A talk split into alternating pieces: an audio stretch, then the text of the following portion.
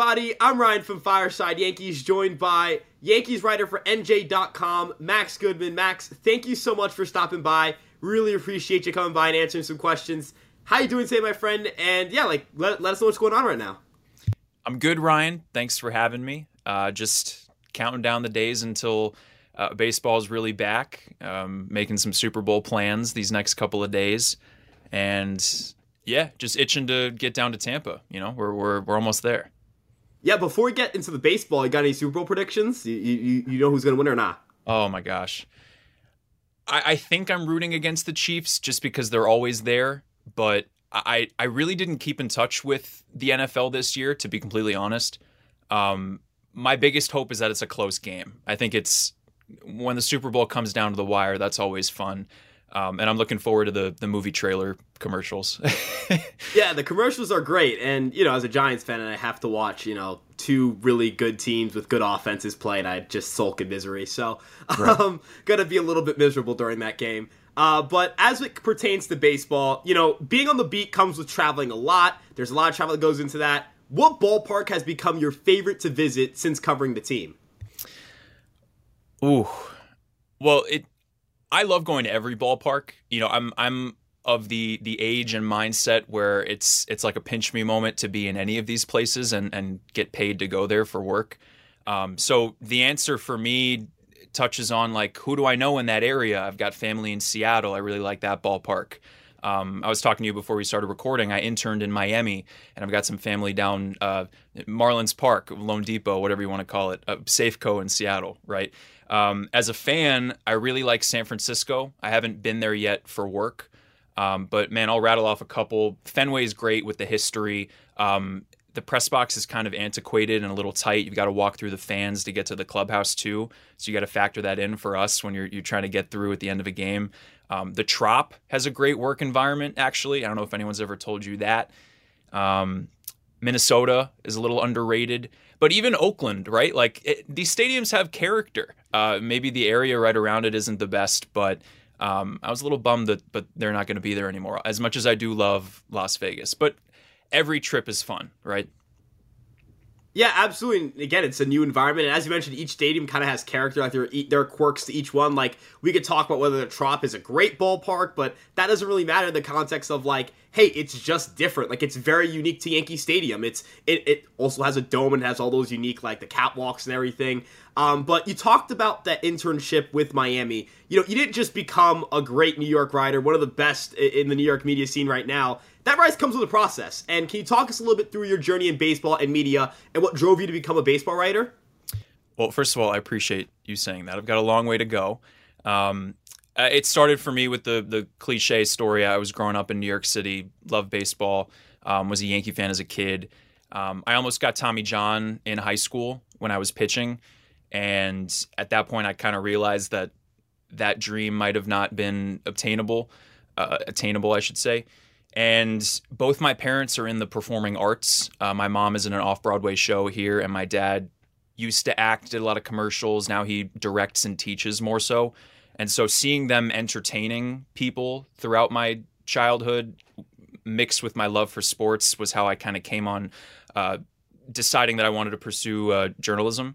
And I applied to a bunch of different schools, was fortunate enough to get into Northwestern, didn't necessarily think that would happen. Um, and couldn't be more grateful for that experience. Uh, it, it, worked out 110% for me.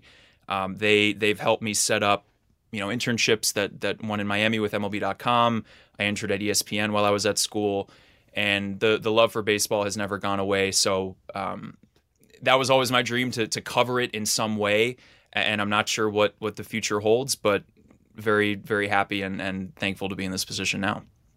Yeah, absolutely, and it's it's crazy because there's a like a lot of these stories end up being when it comes to like the backgrounds of somebody who gets into the writing scene or whatever. It's you know a love for baseball that you know they applied it through writing and, and they wanted to still be involved in baseball or whatever it may be. You said the dream wasn't attainable. Your pin tweet would suggest it's not. You know, you, you got a pretty good swing, man. Like that ball was crushed. You want to tell us a little bit about the media game? I, appreciate that. Um, it is one of the better traditions in the industry, I would say. Um, Yankees media against Red Sox media.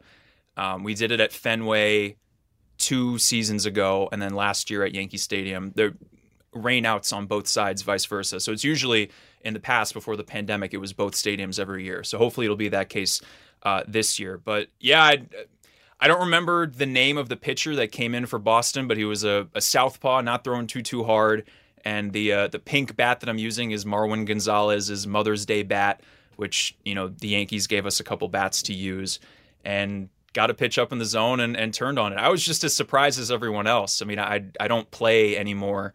Um, and when I throw, my elbow still hurts. So, uh, as much as the media game is fun, it's also a, an injury concern for all of us out there, hamstring wise, and and and and the like, right? Because we don't get to stretch too much. But yeah, incredible experience. Looking forward to this year as well. Yeah, I mean, hey man, look, if we have enough injuries this year, we, we might need to put you out left field. Like at this yeah. point, like, hey, maybe you get one out this year. Like, who knows, man? Like that, especially in fact, you get a little bit of arc on it. You know, you got that left field wall. Maybe who knows? Um, or, or the pesky pole maybe you got some oppo power. I, I don't know. I, I don't. I didn't get to see the Statcast page on you before we recorded this episode. But when it pertains to the Yankees, the non-roster invites are now out. There are some really extremely like interesting prospects that are on that list. We'll get to see them at spring training who is the one that you're the most forward to seeing, looking the most forward to seeing, and why should viewers at home be paying attention to them? It's a couple different ones, right? I mean, I think um, Spencer Jones is the biggest name. He's the biggest guy on that list, uh, no pun intended. I'm very curious to see how he handles more of a full slate of of big league pitching. Um, the potential there is tremendous, monumental. But if he can't cut down on the swing and miss and the strikeout, it's going to be a tougher transition for him as much as he has all of the tools. So, you know, he it seems like he's on a similar timing path as Dominguez this time last year, right? I mean, he had the taste of double A. I'm sure he'll probably start there barring any, you know, unforeseen circumstances. And he could he could climb up pretty quickly, right, if all goes well. Um, it also makes you think about what the future is with the outfield with you know do they want to bring juan soto back dominguez is there judge isn't going anywhere so i think the yankees are going to be considering all of those factors and this is a big spring for him um, definitely looking forward to seeing chase hampton and will warren throw because i think both of them could have an impact this year and and they are you know highly touted, top ranked. They've been that way for years. They've excelled in the minors. Warren is obviously closer because he spent much of last year in AAA everything we hear about him seems to be that that he's going to you know excel in the majors as well. Um, and like I said, I think that they'll they'll be counted on this year at some point. And then selfishly for me, because I, I, wrote a, a, big story on Ben Rice last year. Um, curious to see how he handles this this spring and into this season, how he's going to be able to build on such a breakout campaign that he had last year. One of the all around hitters in the entire farm system uh, and and could be a good fit as a lefty if he's going to catch if he's going to play first down the road um, but he can hit for contact and he has power so uh, this could be a big spring for him too yeah, and I wanted to talk a little bit about the piece you did on Ben Rice. So, you know, it was a really well fleshed out piece. Uh, there are a lot of really interesting tidbits in there. Um, you know, can you tell us a little bit about what the process of putting that piece together was like, and what were some things that stood out about Ben Rice when you were making that article? Sure. Yeah, it, it, it took a long time because I, I, I talked to so many different people. I lost count.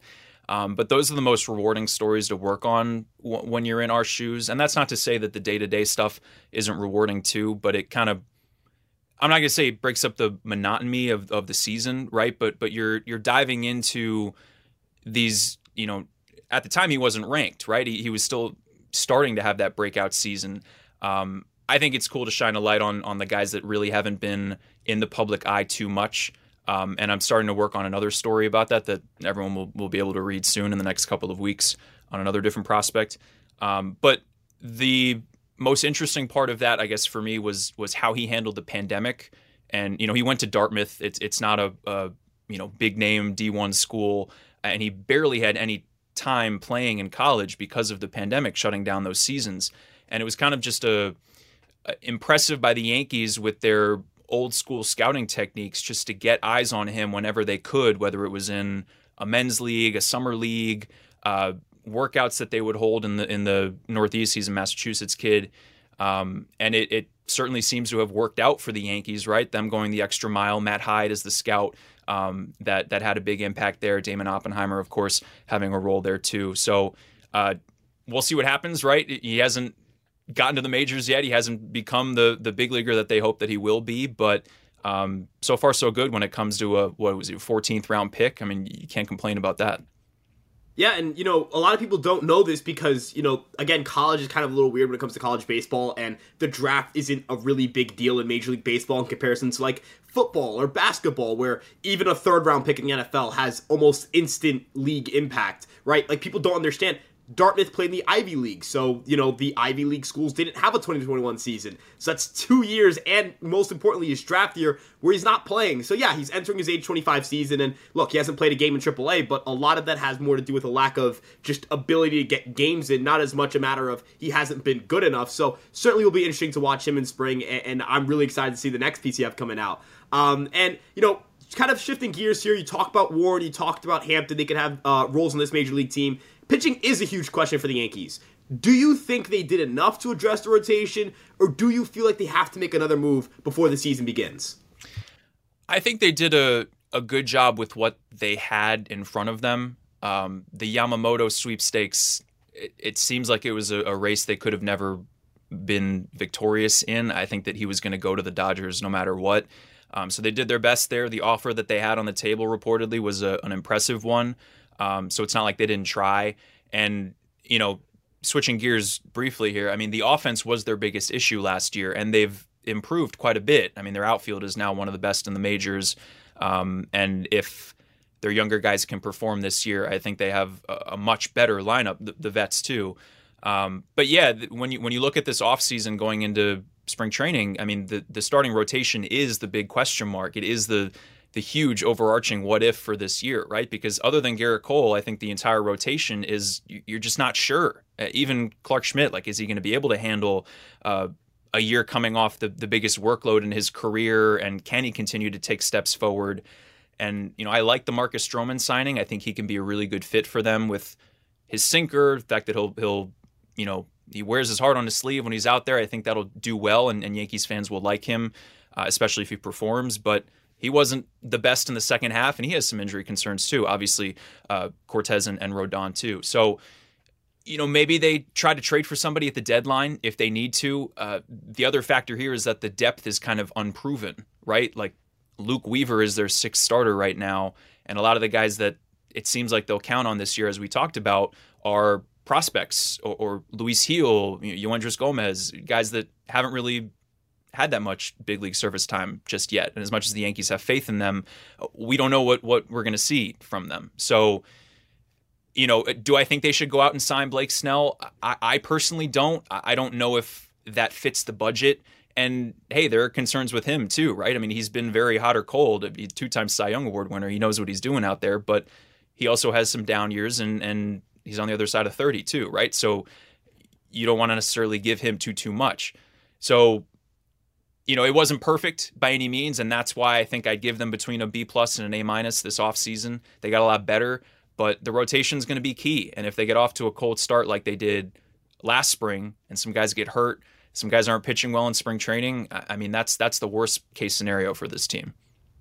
Yeah, absolutely. There's a lot of like from the Yankees' perspective, like you, are trusting the organization that they that they're scouting and that their development ha- can get guys that are unproven to the points they need to be to be reliable depth arms. And if they don't, it's going to reflect really poorly. And it would be a second year where it's you know, hey, you know, like with left field last year, although I think the rotation's in a much better spot than they were in left field last year because they have major league starters. I didn't feel like they even had major leaguers playing left field for most parts of the season, or you know, outfielders in general. Like I think Isaiah Kiner-Falefa is a major leaguer. I think it would be disrespectful to say he isn't, but is he an outfielder? That was still a question mark. Um, and, and having again a lot of young guys you alluded to, there's a lot of pressure on guys who just don't have a lot of major league experience. But projections seem to like this roster. Fangraphs and PECOTA both released their projections this past week, and they view the Yankees as the team to beat in the American League East. PECOTA is a little more favorable on them. They have the winning division by, I think, like six games. Fangraphs is more like a couple of games. Do you think they'll win the AL East this year? And if not, where do you have them finishing? Man, I'd be surprised if they ran away with the AL East like the uh, PECOTA projection. Um, I personally think as of now, they'd be a second place team behind the Orioles. I don't see Baltimore taking that big of a step back. I mean, both of those outlets have Baltimore in third in the division, I think. And as much as they're missing their closer, Bautista, I mean, Kimbrel's a, a volatile reliever at this point in his career, but I feel like they're just going to get better, right? I mean, short of like sophomore, junior slumps for their big names, and maybe Jackson Holliday needs uh, time to to turn into the prospect that we all think he can be. Um, they didn't really, you know, take steps back in terms of the offense that they have, and they won 101 games. So, do I think the Yankees are 20 games better than they were last year? I mean, man, it's hard to tell because it, everything needs to go right for them to be a, a, division winner. I think they're a playoff team with the improvements that they made, but is Giancarlo Stanton going to bounce back? Can Anthony Rizzo get back to the form that he had before the you know collision at first base with Tatis? What is DJ LeMahieu going to look like? Can Anthony Volpe take steps forward and grow? Will Austin Wells have a good first full season? What do you get from Dominguez coming back? Right? I mean, you could go down the entire roster, and those were just some offensive guys, and we started talking about the pitching staff.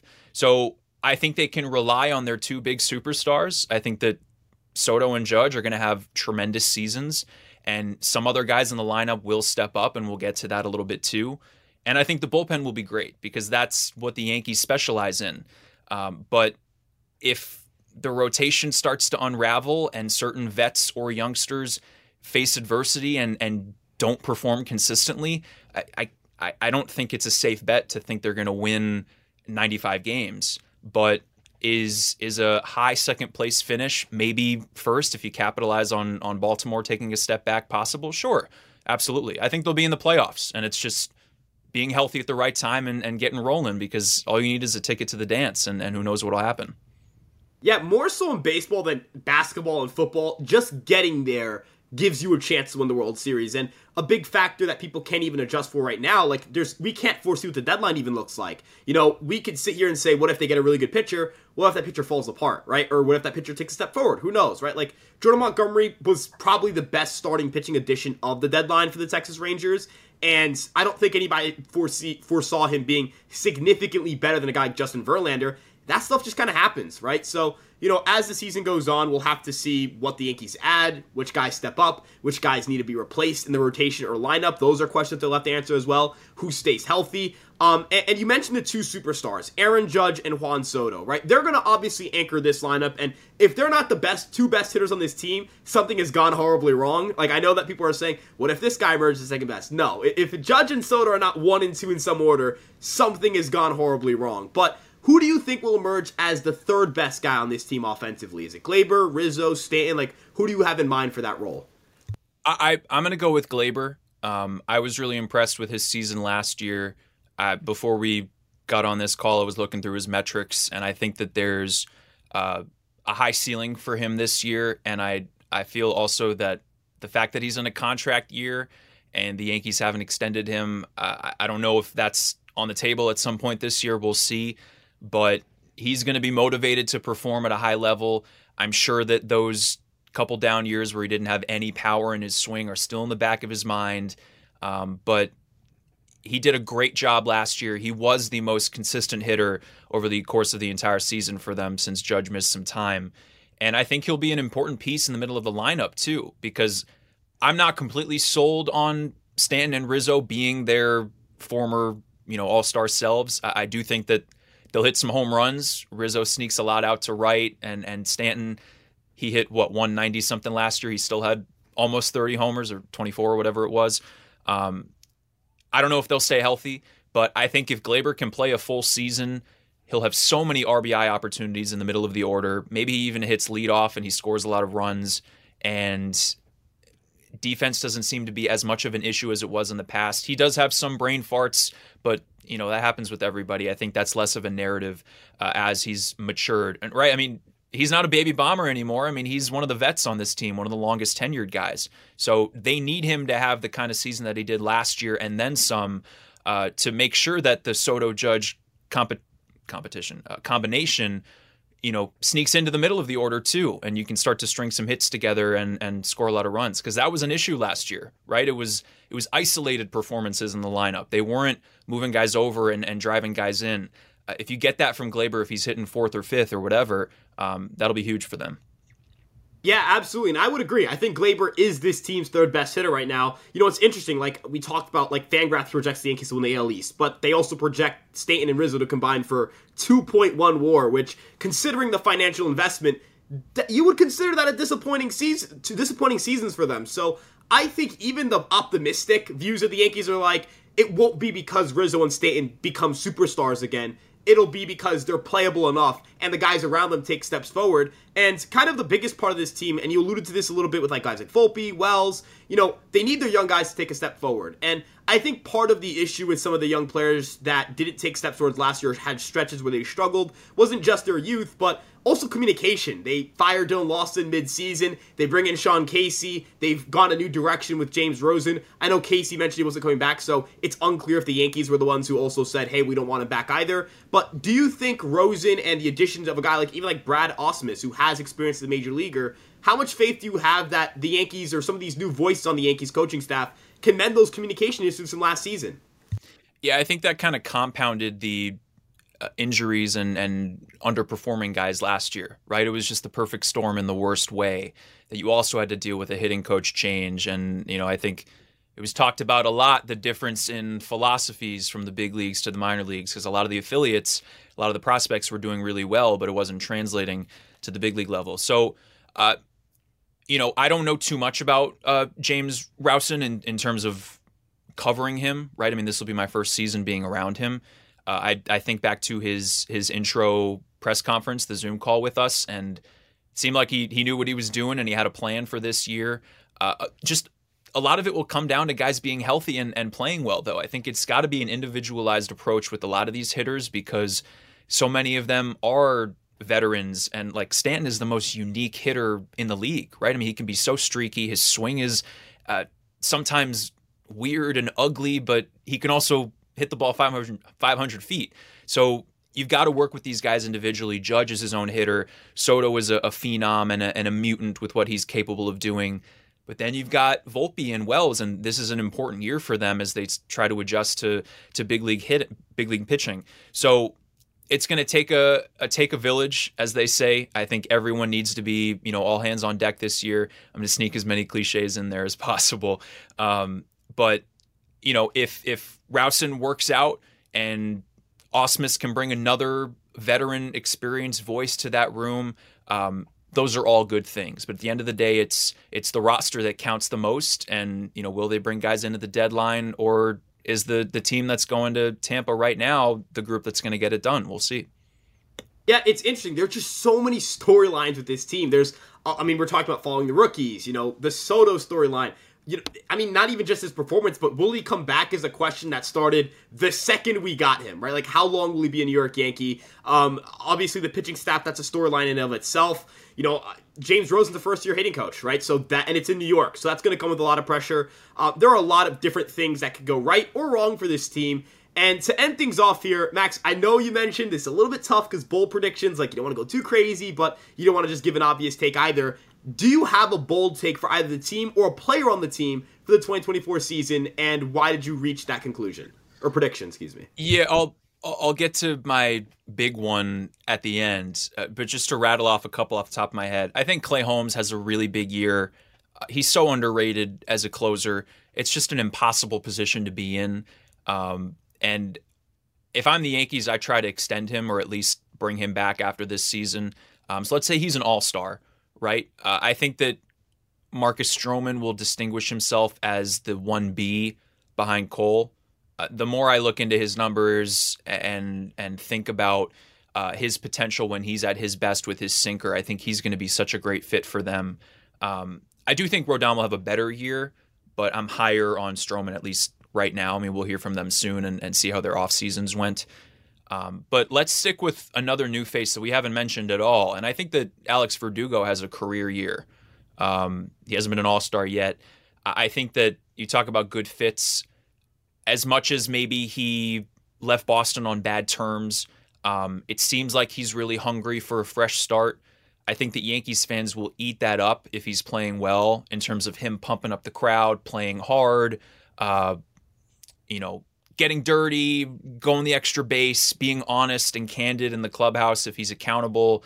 Uh, but also maybe talking some smack. I think that this roster can use that kind of uh, mindset behind closed doors and also publicly. And just just in terms of him as a hitter, right? I mean, they can really benefit from him in the bottom of the order in terms of a lefty that's going to put the ball in play. Uh, maybe he has a career year in terms of power, right, at Yankee Stadium. But if they can rely on him hitting seventh or sixth or, or whatever it ends up being, we talked a little bit earlier about stringing hits together, and it can't just be pockets of production. It's got to be a full, well oiled machine for this team to have success offensively this year. And if he's down there, he's going to get the run scoring opportunities. And if he's going to play every day in left, I think he can handle that defensively with his experience in right at Fenway. And uh, I expect big things with him and also with Gleyber. Uh, they're both in contract years, right? So pressure's on for Verdugo to prove that he's worthy of a of a big contract and that those off the field uh, narratives aren't going to be an impact. Um, so so I'm high on him. Yeah, absolutely. And you know, again, like first off, I love Clay Holmes. Like I've been a, a, an avid defender, which it sounds weird to say that I have to be a defender of one of the best closers in Major League Baseball, but we were spoiled with Mariano Rivera. Like I do kind of understand it. When you go from Mariano Rivera to just really good, it's gonna feel like something's off. Um, but in regards to Stroman, it's interesting that you mentioned 1B because uh, when I was at the gym this morning, I thought to myself, Nathan Eovaldi, when he signed last year with the Rangers, he was coming off of a year where he was good but not great, had some injury issues in Boston, goes to Texas, and they got, you know, again, with some injuries, and I don't think Stroman's going to pitch, you know, 190 innings this year.